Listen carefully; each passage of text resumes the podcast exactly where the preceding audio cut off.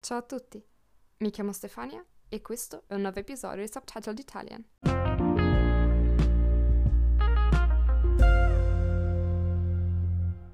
Buongiorno carissimi, bentornati ad un nuovissimo episodio di Subtitled Italian. Non ci posso quasi credere che siamo già ad aprile. Il tempo vola e io non me ne accorgo neppure. In questo esatto momento, mentre sto registrando, c'è un bellissimo sole di fuori. Io ne sono felicissima perché sento che la primavera sta finalmente arrivando. Sono sicura che tutti i freddolosi saranno d'accordo con me nel dire che era ora che l'inverno finisse. Non perdiamo però il filo del discorso. Dunque, di cosa parleremo oggi? Riprenderò in realtà un argomento che avevo già trattato molto tempo fa, per essere precisi il 17 giugno del 2020. Mamma mia, sembra passata una vita da allora. Mi sto riferendo all'uso del sì in strutture passivanti o impersonali.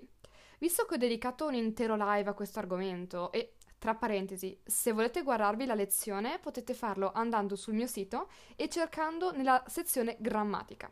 Non mi dilungherò troppo. Ci tenevo però a parlarne di nuovo per tutti i nuovi follower o ascoltatori che non hanno potuto seguire la lezione e che potrebbero essere interessati all'argomento. Per quanto riguarda invece la parte di listening, sono super elettrizzata perché l'argomento che ho scelto mi piace e mi incuriosisce davvero un sacco. Vi siete mai chiesti se sia meglio scrivere a mano o al computer? Ebbene, in questi ultimi giorni ho provato a fare alcune ricerche e oggi vi racconterò cosa ho scoperto. Non perdiamo altro tempo allora e tuffiamoci in questo episodio.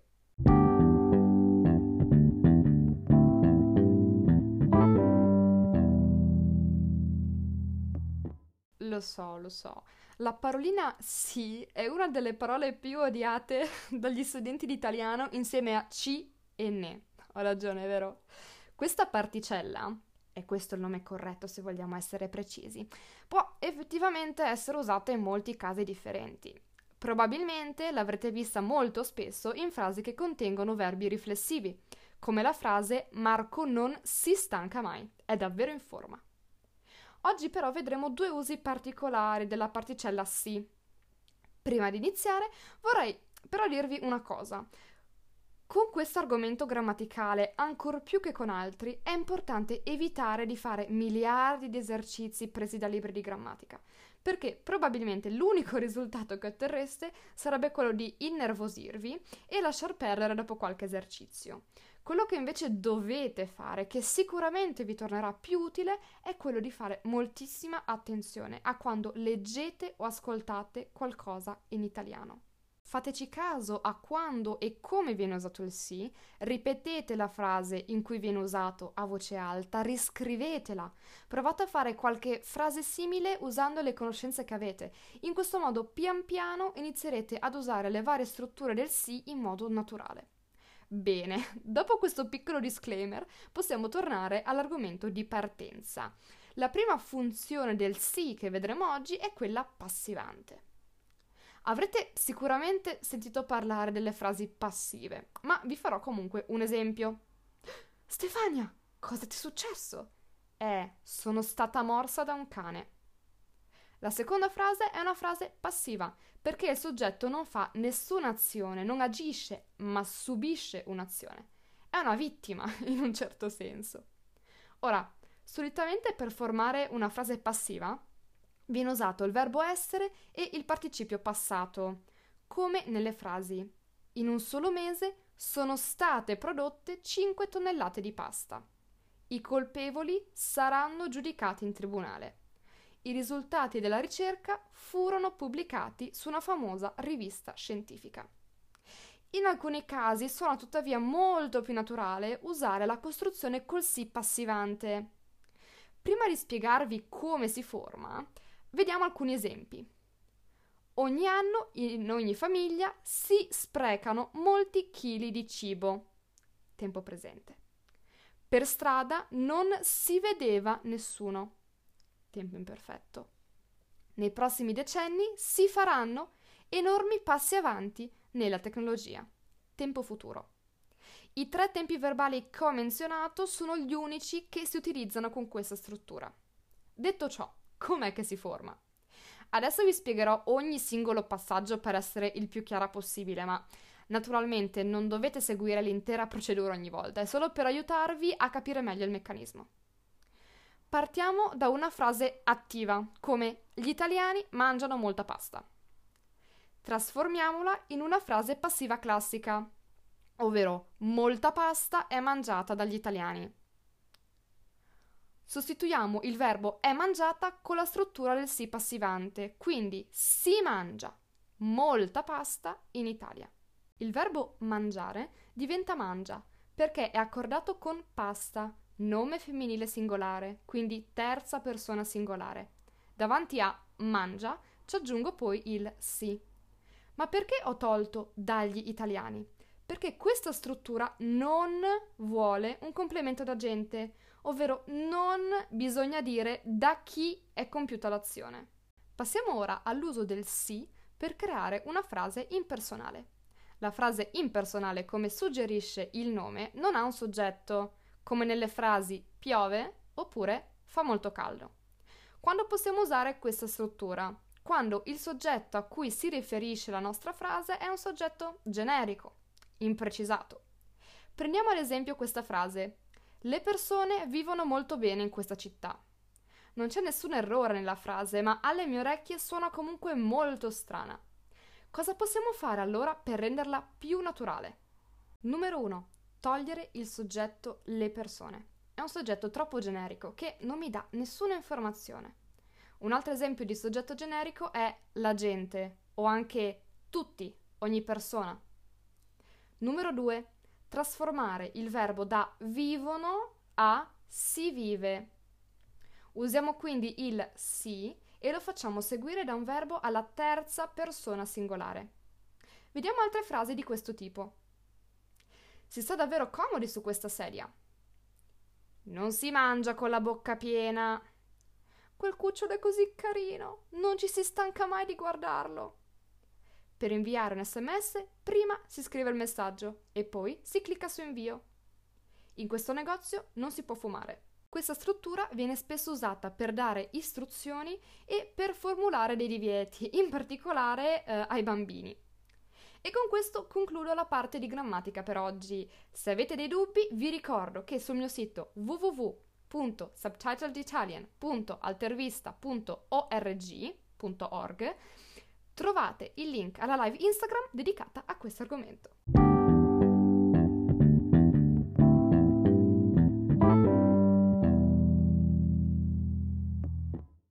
avevo già accennato all'inizio dell'episodio, l'argomento di conversazione di oggi mi entusiasma particolarmente.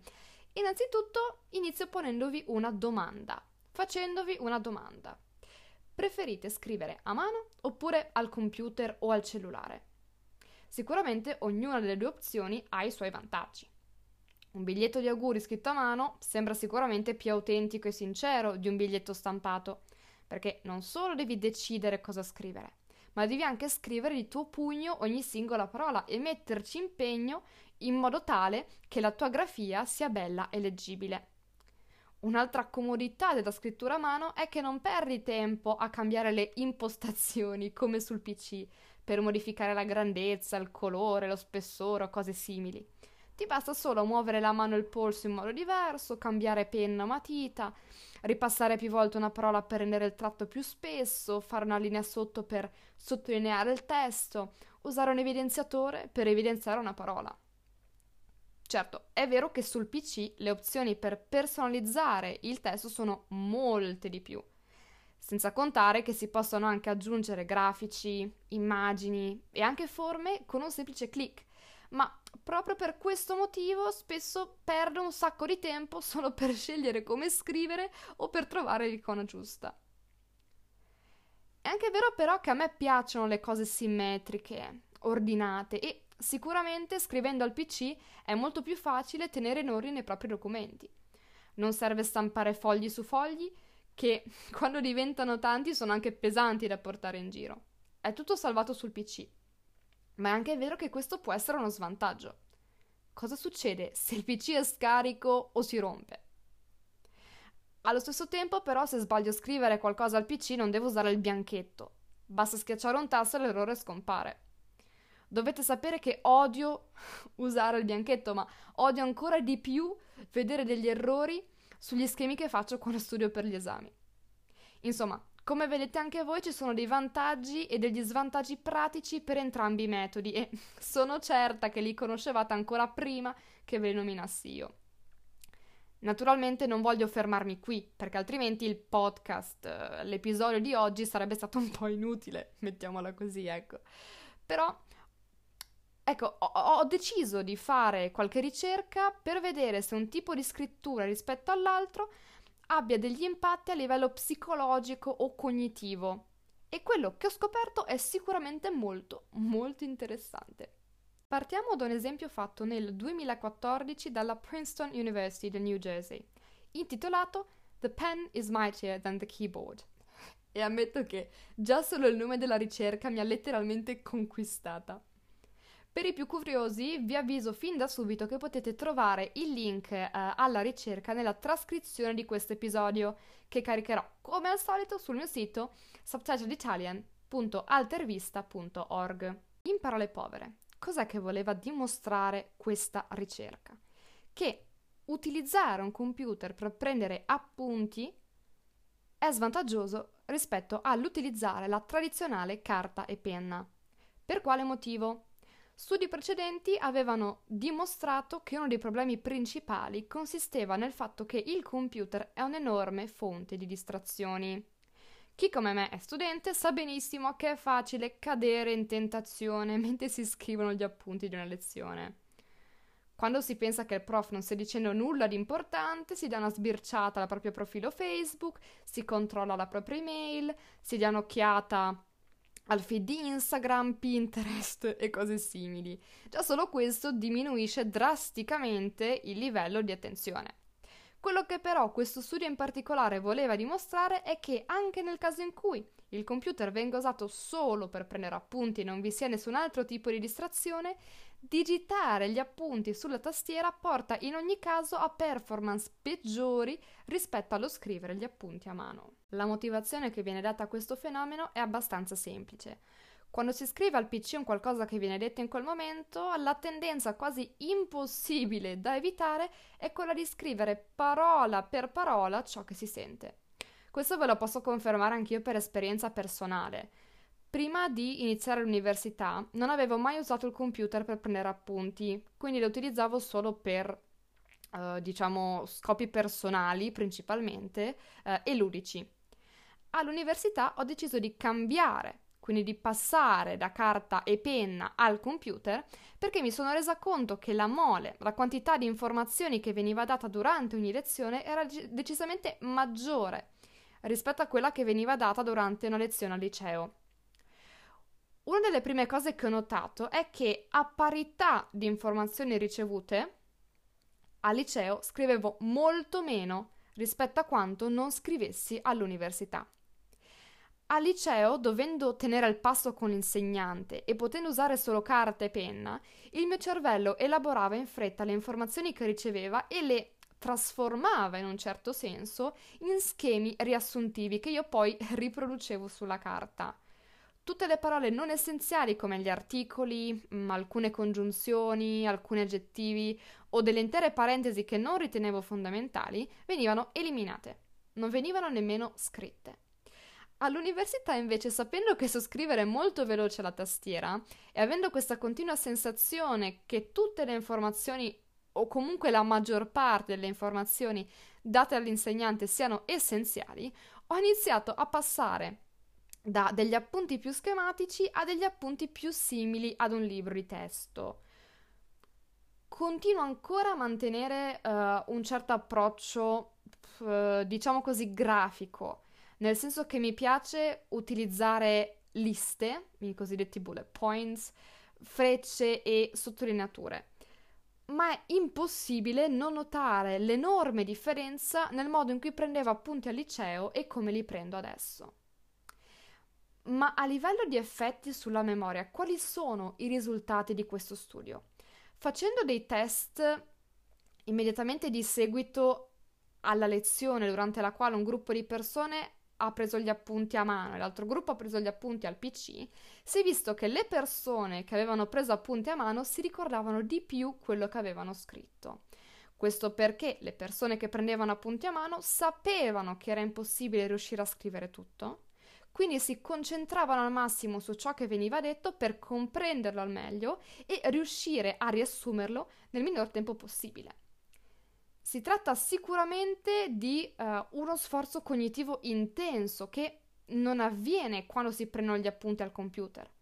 In quest'ultimo caso, infatti, si è certi di riuscire a scrivere la maggior parte di ciò che viene detto e quindi le informazioni non vengono elaborate, non si ragiona su ciò che si sente, ma ci si limita a scriverlo, come farebbe un bambino durante un dettato alle elementari. La conseguenza di tutto ciò è che lo sforzo mentale che facciamo quando scriviamo qualcosa a mano ci permette di fissare più informazioni nella nostra memoria a breve termine. È importante sottolineare a breve termine perché significa che è una memoria che riesce a conservare piccole quantità di informazioni per un brevissimo lasso di tempo. Naturalmente, se queste informazioni non vengono ripetute nel tempo e quindi consolidate nella memoria a lungo termine verranno dimenticate. Per concludere, gli scienziati che hanno portato avanti questo esperimento si sono chiesti il tipo di appunti che sono stati presi, quindi quelli presi a mano oppure quelli presi a computer, influenza in qualche modo il risultato, il voto che gli studenti ricevono in un esame fatto successivamente e quindi lasciando il tempo agli studenti di studiare i loro appunti? Ed è qui che casca l'asino. Infatti l'esperimento non è riuscito a dimostrare che prendere gli appunti a mano garantisce risultati migliori durante un esame. Anzi, alcuni degli studenti che hanno ottenuto punteggi maggiori durante l'esperimento erano proprio quelli che avevano preso gli appunti al computer e che avevano più materiale sul quale studiare. Questo risultato, che in realtà non porta ad una conclusione, ad un verdetto vero e proprio, è stato confermato da uno studio successivo fatto dagli stessi ricercatori dello studio di cui abbiamo appena parlato. Lo studio successivo è stato fatto nel 2019 ed è quindi anche abbastanza recente. Voglio però condividere con voi quelle che sono le mie conclusioni personali. Da un lato sono cosciente che scrivendo gli appunti al computer tendo a comprendere meno ciò che sento nell'immediato, nel momento in cui esso viene spiegato ma non ho nessuna difficoltà a comprendere lo stesso concetto andando a rileggere gli appunti. È però anche vero che nel momento in cui inizio a prepararmi effettivamente uh, per un esame, la prima cosa che faccio dopo aver riletto gli appunti e aver provato a ripetere a voce alta ciò che ho letto è scrivere a mano degli schemi riassuntivi, schemi in cui inserisco parole chiave, solo parole chiave, o al massimo brevi definizioni. Quando faccio questi schemi non seguo sempre l'ordine di presentazione degli argomenti nei miei appunti, ma immagino di dover spiegare ciò che ho studiato ad un pubblico che non conosce affatto quel tema. Di conseguenza mi creo una specie di discorso tutto mio e cerco di integrare tutte le informazioni contenute nei miei appunti. È proprio questo il mio metodo di studio. Certo, potrei crearmi questo stesso discorso immaginario, lezione immaginaria, chiamatela come volete, Potrei crearla anche solo oralmente, ma trovo che scrivere a mano lo schema mi aiuti molto di più nella memorizzazione. Per quale motivo? Ripetendo a voce alta vado a sfruttare quella che è la mia memoria uditiva, perché ascolto la mia stessa voce che ripete delle informazioni. Probabilmente però saprete già che la memoria uditiva non è l'unica memoria esistente.